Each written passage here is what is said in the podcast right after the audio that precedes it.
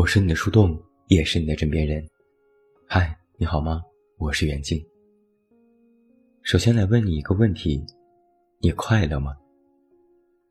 当我问出这个问题的时候，你可能会先一愣，然后感觉微微有些尴尬。一个成年人会被问各种各样的问题，但是被问你快乐吗，听起来就有点怪怪的，还带一点儿文艺的矫情。不过我的确很想问一句：你快乐吗？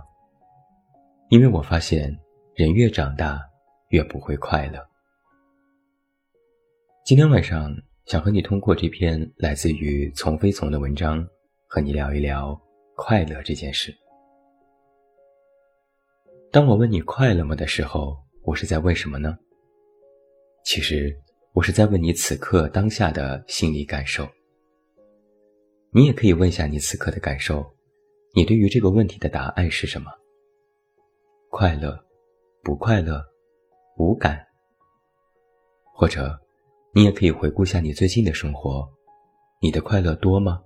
它浓烈吗？你上次体验到快乐和满足感是什么时候？你印象中最深刻的快乐是哪次？这几个问题，你能回答几个？对于一些人来说，快乐似乎是一个陌生又熟悉的词。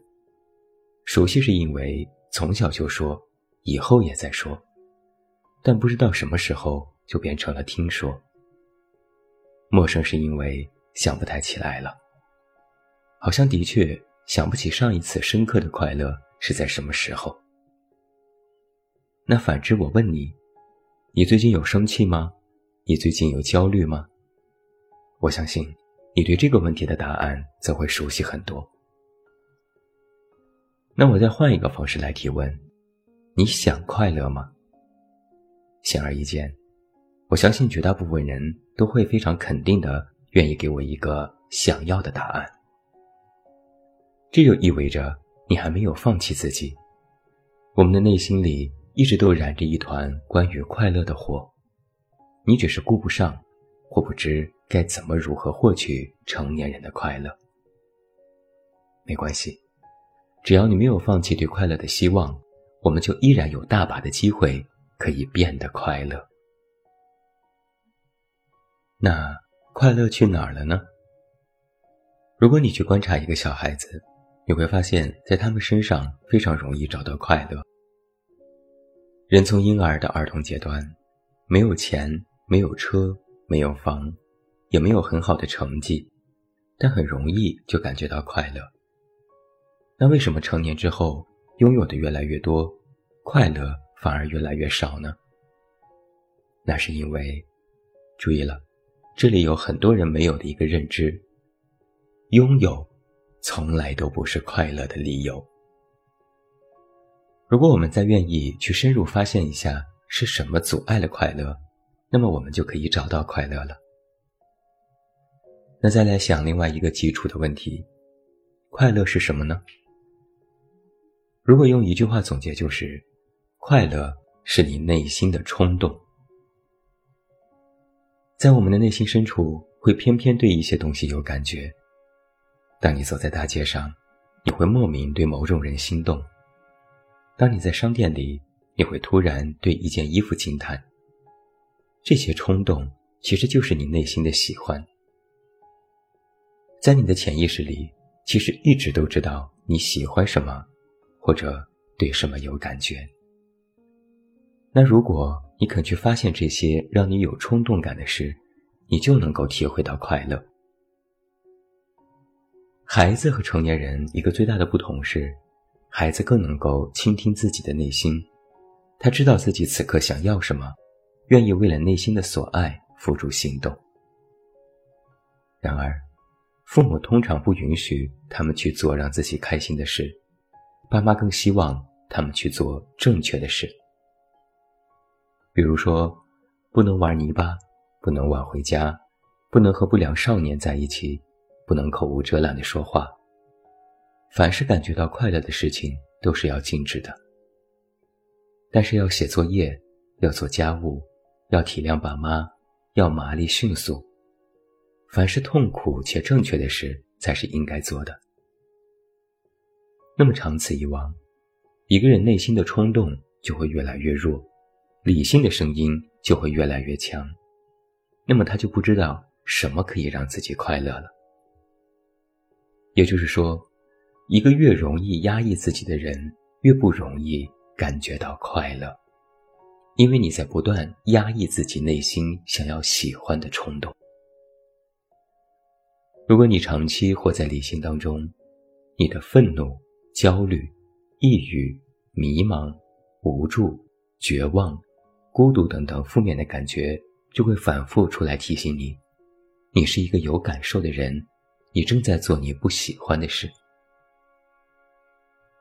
负面情绪的意义之一就是提醒你正在受苦，你正在过着你不喜欢的生活，活成你不喜欢的样子。你正在为难你自己，让自己受苦。此刻，你的潜意识在用情绪进行反抗。因此，当你有负面情绪的时候，其实它也是在提醒你，你应该多一些快乐。负面情绪正在说：“我不喜欢现在，我有一个愿望。”如果你去听，你就能够听到愿望是什么，那正是能让你快乐的存在。打败黑暗的不是对黑暗的训斥，而是光明。赶走负面情绪的，也不是对负面情绪的排斥，而是发自内心的快乐。那怎么来更加深入浅出的解释这种由内心冲动带来的快乐呢？举个例子，我的内心有个冲动，那就是吃东西，薯片、可乐、奶茶这些东西都是我内心的冲动。都让我快乐，但这些不健康。于是有人也会有疑惑了：这些快乐的时候会激活我的焦虑，吃了这些我会感到非常的难过，有罪恶感，那我也要跟着冲动去吃吗？这很好，你感觉到了自己的焦虑，你的焦虑在说：我想要一个健康的身体。那么。拥有一个健康的身体也是你内心的冲动，去获得健康的时候，也可以让你感觉到快乐。这就是我们影响快乐的第一个原因：内心的冲动。我们的直觉觉得吃内心冲动的东西有损健康，做不损害健康的事那就很苦。必须要说，这是我们惯用的一种待人处事的思维，但其实。你完全可以换个思路，比如，你可以把它转化成为两种快乐之间的冲突：获得美食的快乐和获得健康的快乐，我该选择哪个呢？鱼和熊掌不可兼得，得到一个很快乐，但失去另一个就会让我们痛苦。那么就换一种思维：鱼和熊掌都让我快乐，我选择哪个呢？两个好东西之间的选择，这是非常凡尔赛的表达，也是一种幸福的烦恼。有的人觉得自己既要想要的时候，会自责自己这么贪心，但这其实说明能让你快乐的事有很多。所以，我们在面对很多事情上，都可以转换为快乐的思维。我不想工作，但我不得不工作，意思是。我热爱自由，但我更热爱金钱。我不想管孩子，但我不得不管。意思是，我热爱自由，但我更热爱一个优秀的孩子。这不就是很繁学的表达吗？我们很有可能被评判、被教育应该怎么选，甚至你会评判自己应该选这个而不是选那个。但其实说到底，没有人规定。你必须要选哪个？选哪种的快乐是由你自己做主的，而且你也可以变化，你可以根据自己的感觉，此刻选这个，下一个时间又选别的。你可以在自己的世界里找到一个平衡。此刻，一杯奶茶摆在我面前，喝还是不喝？那就看感觉。内心美食快乐的冲动更强，就选美食；内心健康的快乐冲动更强，就选健康。那有的人就会担心，一直想选美食的快乐该怎么办？其实不会的。当你的焦虑达到某个值，就会改变你的思维，让你觉得快乐的健康更快乐，更有必要。我们在两种内心快乐的冲突的时候，其实你发现没有，一种是克制，一种是放纵。克制是一种快乐，放纵也是一种快乐，选哪一个呢？可以此刻选克制，下一刻选放纵。人就是可以有时克制，有时放纵啊。更喜欢克制的时候选克制，更喜欢放纵的时候选放纵。你的内心感受。更强的那个总是会提醒你，做什么可以让你更快乐。只有什么时候不快乐呢？就是该克制的时候你一直放纵，该放纵的时候你一直都在克制，不断压抑自己的潜意识选择，就等同于压抑你的快乐。接下来，当你找到了内心的冲动，此刻你就可以做一个选择了。这个选择就是，此刻为了这个快乐，你可以做到些什么呢？比如说，面对奶茶和薯片，你的感觉在告诉你，选择健康的快乐更让自己有满足感。那么你的选择就有健身、营养、规律作息、接触大自然，类似的事情都可以让你更快乐。每当你去践行内心的冲动，你就可以找到很多方式。让自己快乐。那在这里，有的人就会说了：“我做不到啊。”这里有一个误解是：怎么才算是做到呢？是跑步十公里算是健身呢，还是跑十米就算呢？今天跑了一米就不配叫健身吗？一定要知道，我们去践行自己内心的冲动，每走一步都是惊喜。跑十米有跑十米的快乐，因为你离健康近了十米；跑十千米有十千米的快乐，因为你离健康近了十千米。如果你觉得只有跑完十公里我才快乐，这个叫做结果的快乐。也就是说，我只有实现了某个固定的、可量化的结果，我才能拥有快乐。类似的有。我只有拥有在上海一百平米以上的房子，我才能快乐；我只有工作当中做到了全组第一，我才能快乐。这些都叫做结果的快乐。但必须要说，结果的快乐是暂时的，你只有在实现的那一刻，才能拥有片刻的快乐，然后你就会开始追逐下一个结果，等待下一个愿望的结果到来，你才能够再拥有片刻的快乐。影响人快乐的第二个原因就是，执着于结果的快乐，忘记了过程的快乐。可人生从来都不是为了达到终点，终点固然让人快乐，而过程也是快乐的一种。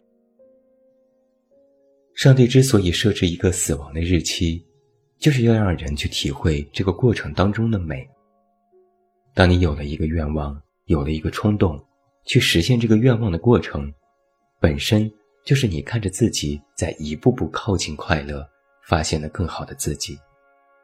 这是一种过程的快乐，其实非常的美丽。那说了这么多，怎样才能让自己快乐呢？